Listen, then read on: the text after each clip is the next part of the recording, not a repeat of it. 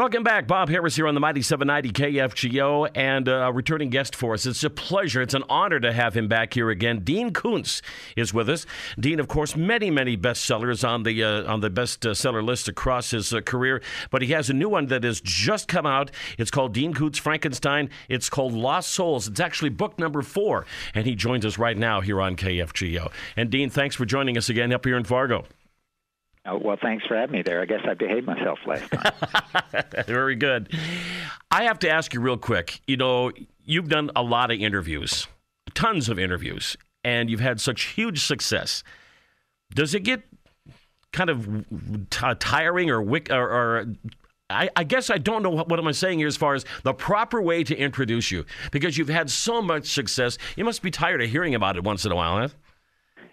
It's uh, I, I uh, uh, I, I find talking about myself and my work a little awkward, uh, but I do it because it's part, part of the thing you you need to do, and that's why I do radio. I've actually written about this that I find radio interviewing more personable and everything than television, and uh, it and it's easier to do. Plus, my my mug isn't up there as it would be on television, and that spares everybody a lot of suffering. So, uh, as long as it's radio, I'm comfortable doing it.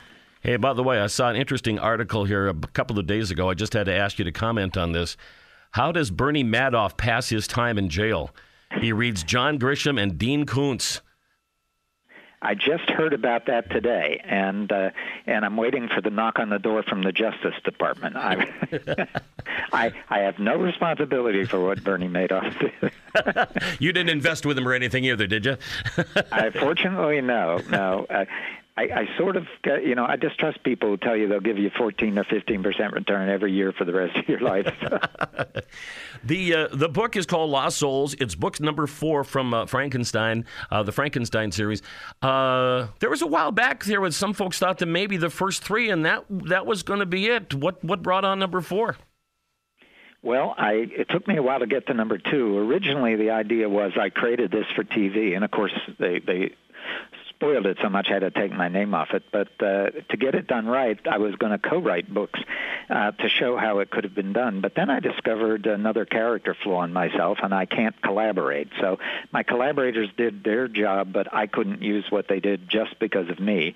And I found I had to write the books myself. So that slowed me down a bit. But when I finished the third, I thought, well, that's it. It's a trilogy, and I'm done. Except then one night I had come into my head this idea for a whole new kind of creature and method of creation that Victor could use that would be more chilling than anything before.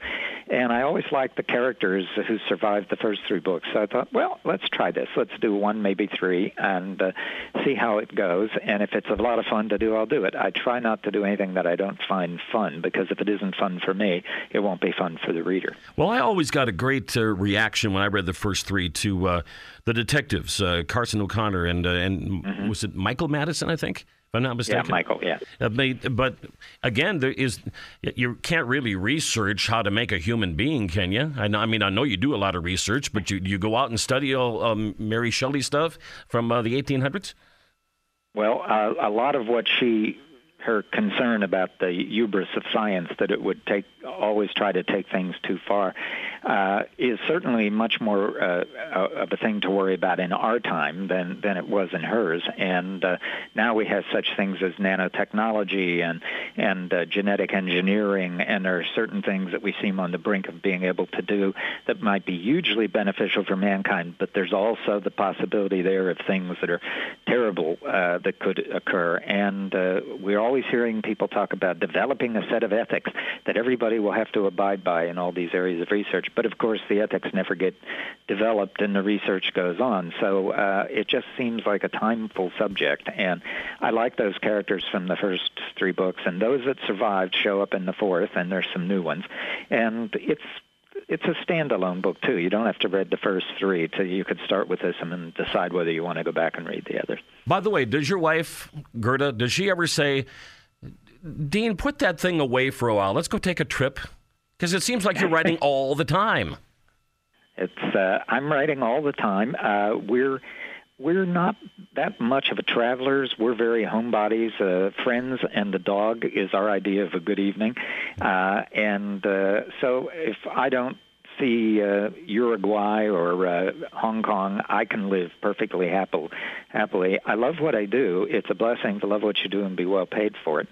And I can't shut my mind off. Uh, so uh, we we work a lot, but we enjoy uh, uh, our time off. And I don't uh, I don't see her saying, "Put put down the keyboard." And and, and when you said, "Did she ever tell you put that thing down?" I thought people think it was probably a butcher knife you had. It.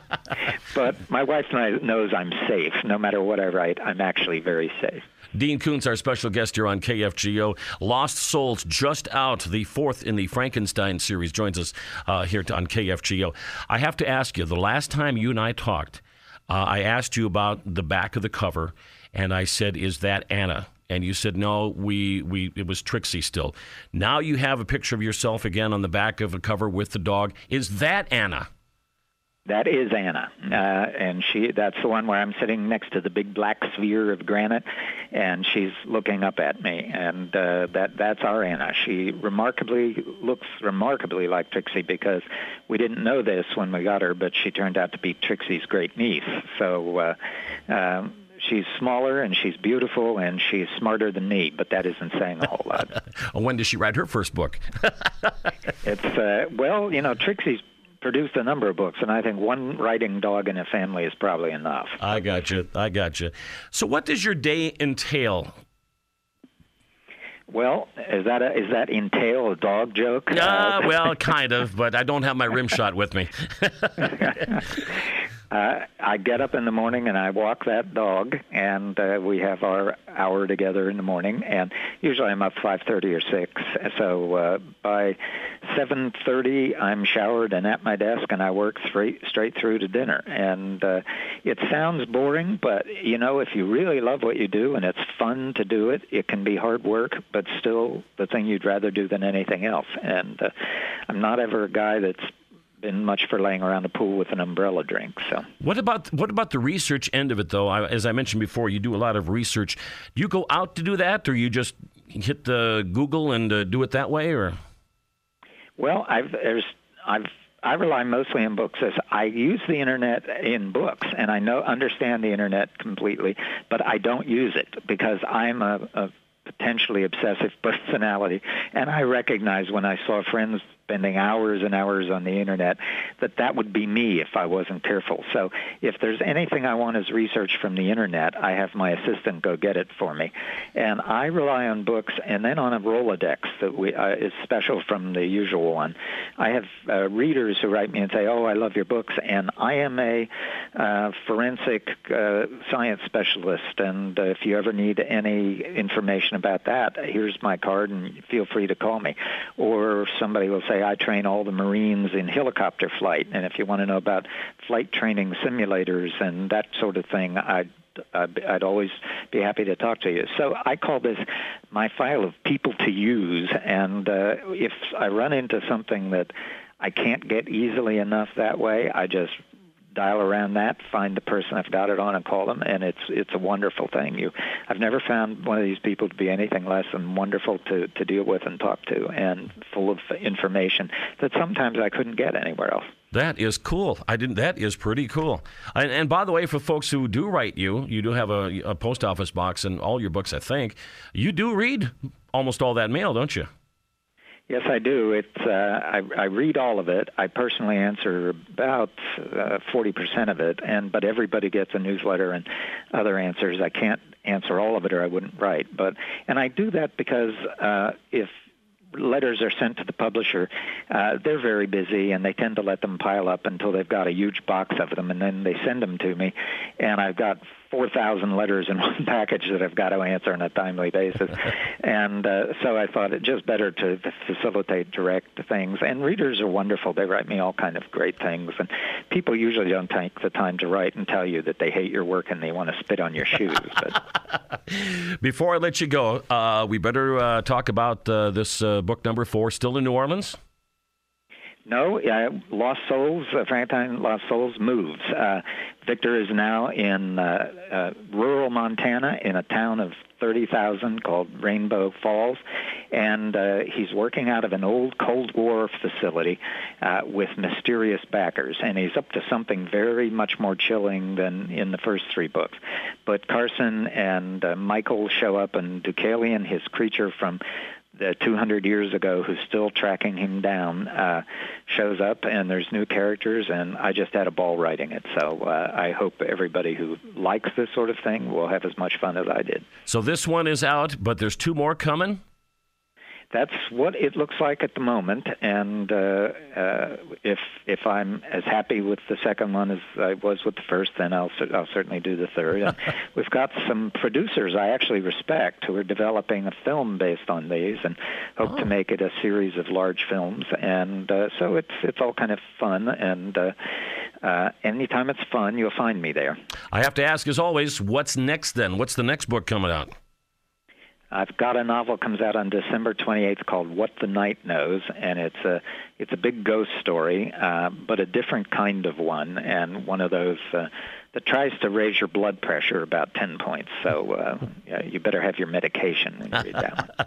Dean Koontz here on the Mighty 790 KFGO. Once again, the book is Frankenstein Lost Souls. It's book number four of the series. It is out right now. Oh, and by the way, this is hardcover. Last time around, we were on the paperback. Yeah, we did them on paperback initially, and uh, people kept saying, "Why isn't this in hardback? I've got all your books in hardback, and now I have these paperbacks on the shelf, and it doesn't look good."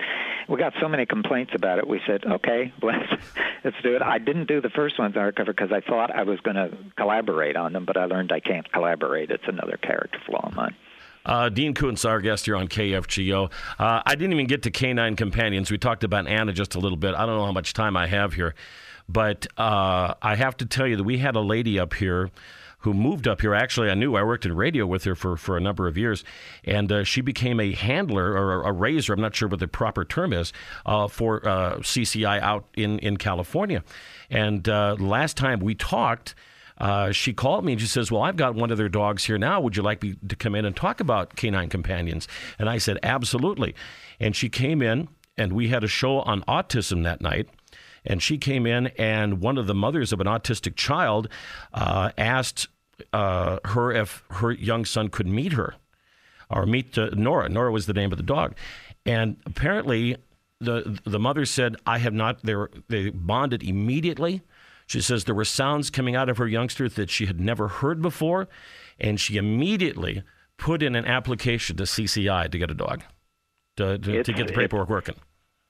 They started doing uh, autistic children instead of just, they had previously done mostly uh, paraplegic, quadriplegic uh, uh, patients and uh, people with severe dis- physical disabilities, but they found out that these dogs uh, trained to socialize have a profound effect on some autistic children. And uh, I saw one case of a young girl who suffered from a neuromuscular disease that the medical sciences tell you that when the child loses a part of the function, like her hands had closed up into tight fists, and once that happens, supposedly she can never open her hands on her own again. Her mother had to open them and wash them, but they close right back up again. Uh, she had stopped speaking because there's muscles involved in speaking. She had stopped walking, uh, and uh, she was only 11 years old and been a vital, vibrant, lovely little girl. And they got a social dog for this girl, and during the two weeks of training where the family goes to learn how to handle the dog for the girl, and the girl is with them. Uh, in three days, she opened her hand for the first time in four years to oh. pet that dog. now, medical science tells you it, you can't regain it once the neural pathway is gone. But she did regain it. She opened her hands, she petted that dog, and on the fifth day, she startled her whole family because she hadn't spoken in three years. She said, good dog, good dog. And she said it so often, they had to take her out of the room because the dog at that moment was doing something wrong. And they didn't want her reinforcing that behavior but she had monumental recovery of function. She'll still always be different because she still has this, but she opened up to the world again and still is open to the world uh, because of the relationship with this dog. Now, just think about that. That is fascinating to me. I've I, I, am not one to cry, but I think I've got a tear in my eye just hearing that story right now. That is Yeah, fantastic. It, it, it's fantastic. The human dog bond is something we just really don't fully understand. But these people at CCI really know what to do with dogs to make them improve the lives of all kinds of people. You're a good man, Mr. Koontz. I thank you once again for joining us here on KFGO. Well, thanks for having me. It was great.